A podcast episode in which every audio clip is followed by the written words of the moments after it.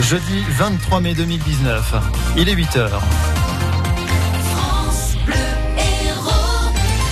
six heures neuf heures. Antoine Blin, Claire Moutarde. France Bleu Hérault matin. Dans l'actu aujourd'hui, la grève dans les crèches, un homme handicapé mental agressé chez lui et le grand soir pour le championnat de basket des filles de Lattes Montpellier. Une grève nationale contre des mesures adoptées par ordonnance dans le secteur de la petite enfance. L'idée de ces mesures, selon le collectif Pas de Bébé à la consigne, c'est plus d'enfants par encadrant, moins de professionnels dits très qualifiés dans les structures et la réduction de la surface nécessaire par enfant dans les grandes villes. On passerait de sept mètres carrés aujourd'hui par enfant à cinq mètres et demi par enfant. Selon Sébastien Closier, directeur de la crèche Zébulon à Pignon, en fait, on recherche de la rentabilité à tout prix au détriment des petits. Je vois l'évolution de la petite enfance depuis maintenant une quinzaine d'années et je me sens écartelé de plus en plus entre les, les volontés de faire des économies. La C A F, donc la, le, le même, la même institution qui nous demande de faire des économies et qui va nous demander de faire de la qualité et d'accueillir de plus en plus d'enfants et dans de meilleures conditions. Et de l'autre, un modèle économique qui ne nous permet pas de le faire. Et donc je vois moi concrètement au quotidien le travail auprès des, des salariés. On leur demande de faire beaucoup avec très peu. Tout ça nous amène tout doucement à, de, à moins considérer la petite enfance, qui est quand même gênant. On On a quand même tendance à penser que c'est plutôt l'avenir, justement. Quand on parle d'inégalité sociale, là, c'est un endroit où on peut, où on peut commencer à, à les limiter, ou en tout cas à les, à les corriger, ou en tout cas à essayer de travailler dessus. Plus on mettra à, de côté euh, la petite enfance, bah, plus on va reculer les problèmes. On les retrouvera à l'école maternelle, puis à l'école primaire. Ne rien dire, ça serait pour le coup jouer un, un mauvais jeu pour nous, et surtout pour les enfants et pour les familles. Et un rassemblement est prévu à Montpellier. C'est à quatorze heures devant la préfecture et c'est organisé par le collectif Pas de Bébé à la consigne. La grève des bus pardon, de la T A M depuis plus d'une semaine maintenant, avec des perturbations à la clé. Une dizaine de lignes de la métropole sont touchées. Les détails sont à retrouver sur T A M tiret voyage point com. C'est le coup de trop pour les salariés d'Ascoval. Le gouvernement britannique ordonne le redressement judiciaire de British Steel qui devait reprendre la Syrie du Nord. Le gouvernement français se veut rassurant pour les, soixante-dix, les deux cent soixante-dix salariés de l'usine de Saint-Solve. Une délégation syndicale sera reçue à Bercy aujourd'hui. Un homme handicapé mental de cinquante-sept ans a été cambriolé chez lui à Castelnau-le-Lez. Les trois agresseurs ont été condamnés hier par le tribunal de Montpellier à dix-huit mois de prison ferme pour l'un, huit mois ferme pour la seule femme du trio et huit mois avec sursis pour le dernier.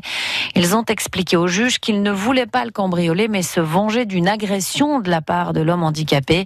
Au moment du cambriolage, le trio était sous l'emprise de stupéfiants. C'est ce qu'a mis en avant leur avocat, maître David Chéniaud. Il y a une sorte de mauvaise influence des produits stupéfiants, de la toxicomanie, qui font qu'on va vouloir donner une leçon à cette personne qui a fait extrêmement peur à cette jeune femme. Ça change tout, vous avez une distorsion de l'appréhension de la réalité. Vous n'avez pas le même sentiment d'empathie vis-à-vis de l'autre quand vous-même vous êtes en souffrance et que vous avez le sentiment que personne ne se rend compte à quel point vous souffrez. Donc la toxicomanie, elle est partout présente dans ce dossier, elle trouble les discernements et puis elle fait qu'on va dépasser le comportement que normalement on aurait dû avoir, incompréhension, on va déposer une plainte et la justice et la police feront leur travail. Au lieu de ça, on va réagir en essayant de se faire justice soi-même. C'est aussi ça, la toxicomanie, c'est le fait de ne pas avoir les recours et les ressources habituelles et de vouloir à un moment se débrouiller tout seul pour régler tout seul ses problèmes, notamment le problème principal qui est de, pro- de pouvoir trouver des produits stupéfiants. Maître David Chéniaud, l'avocat du trio qui a agressé un homme handicapé chez lui à Castelnau-le-Lez. Le propriétaire du jardin Saint-Adrien à Servian, Daniel Malgouillard, saura la semaine prochaine s'il sort de prison ou pas. Son avocat a fait une demande de remise en liberté. Il est incarcéré depuis un an et demi maintenant. Il est soupçonné d'avoir orchestré le cambriolage de sa propre maison. Daniel Malgouillard avait tué l'un des cambrioleurs. Il est huit heures zéro quatre. On attend une lourde abstention dimanche aux européennes. Il faut dire que les prévisions sont inquiétantes. Selon l'enquête Ipsos euh, Soprasteria pour France Bleu publiée ce matin, quatre électeurs sur dix seulement devraient se déplacer pour aller voter dimanche. Les Hollandais et les Anglais votent aujourd'hui. Abstentionnistes versus électeurs, ce sera le match de Safé Débat dans cinq minutes sur France Bleu Hérault. N'attendez pas le dernier moment pour faire ou refaire votre passeport et carte d'identité. Euh, c'est l'embouteillage en ce moment dans les vingt-six mairies équipées de stations biométriques dans l'Hérault et la préfecture recommande un délai de deux mois avant un voyage ou un examen.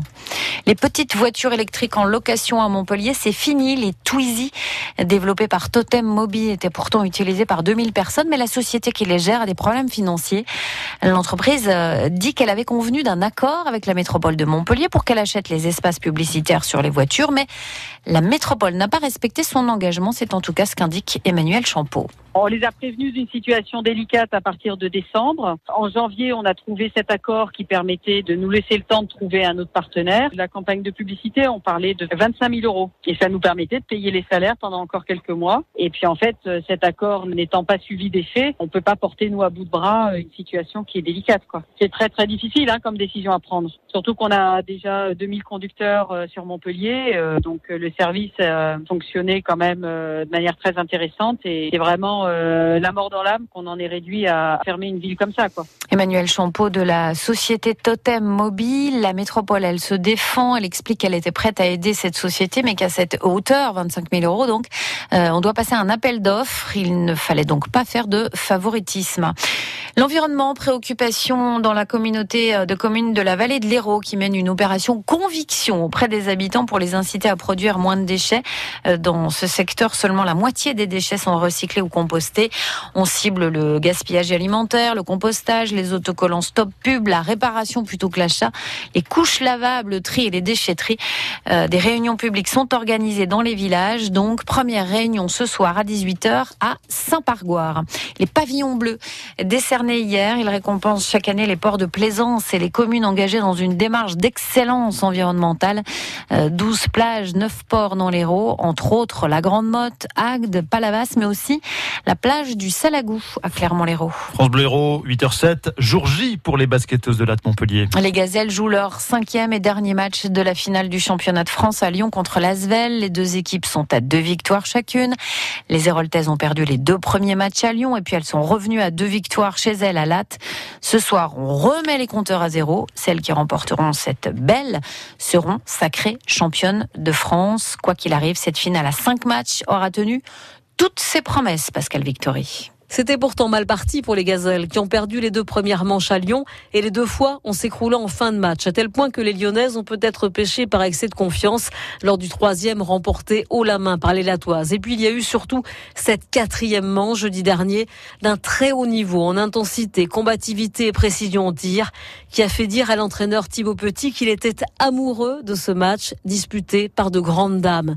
Match que les Latoises ont remporté au bout du suspense en prolongation. Alors ascendant psychologique. Les Lyonnaises ont une semaine pour digérer.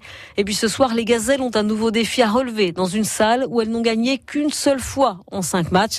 Les Gazelles qui ont perdu une finale cette saison, la finale Eurocoupe. Alors cette fois, celle-là, elle est pour nous.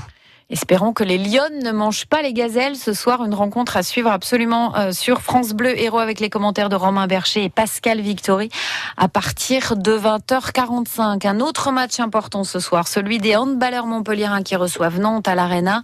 L'enjeu, c'est la seconde place du classement. Montpellier doit s'imposer pour prendre deux points d'avance sur Chambéry et quatre sur Nantes. En foot, Rudy Garcia quitte Marseille. L'entraîneur de l'O M l'a officialisé hier. Son dernier match, ce sera donc demain face à Montpellier. Et puis le tennis, Richard Gasquet a déclaré forfait au deuxième tour du tournoi de Lyon. C'était hier. Il devait affronter l'Américain Taylor Fritz. Le Sérignanet, visiblement, préfère récupérer à quelques jours du début de Roland-Garros.